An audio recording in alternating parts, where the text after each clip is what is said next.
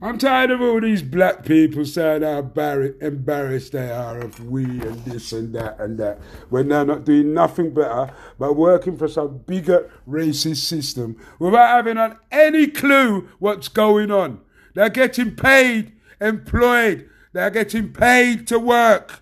Remember that, you little idiots who go around trying to dress down on your elders or your peers when you don't have a clue what they're suffering, what they're under because you've given, you've surrendered to the enemy without even realizing it.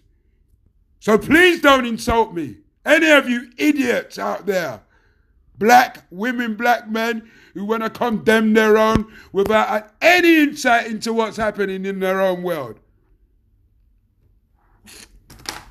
I just had an experience which is so embarrassing I don't even want to explain it because the poor woman has got a little child. So, you know, I better just leave her to get on with it and hope her child gets to see through her mother's ignorance and idiocracy. Thank you for listening.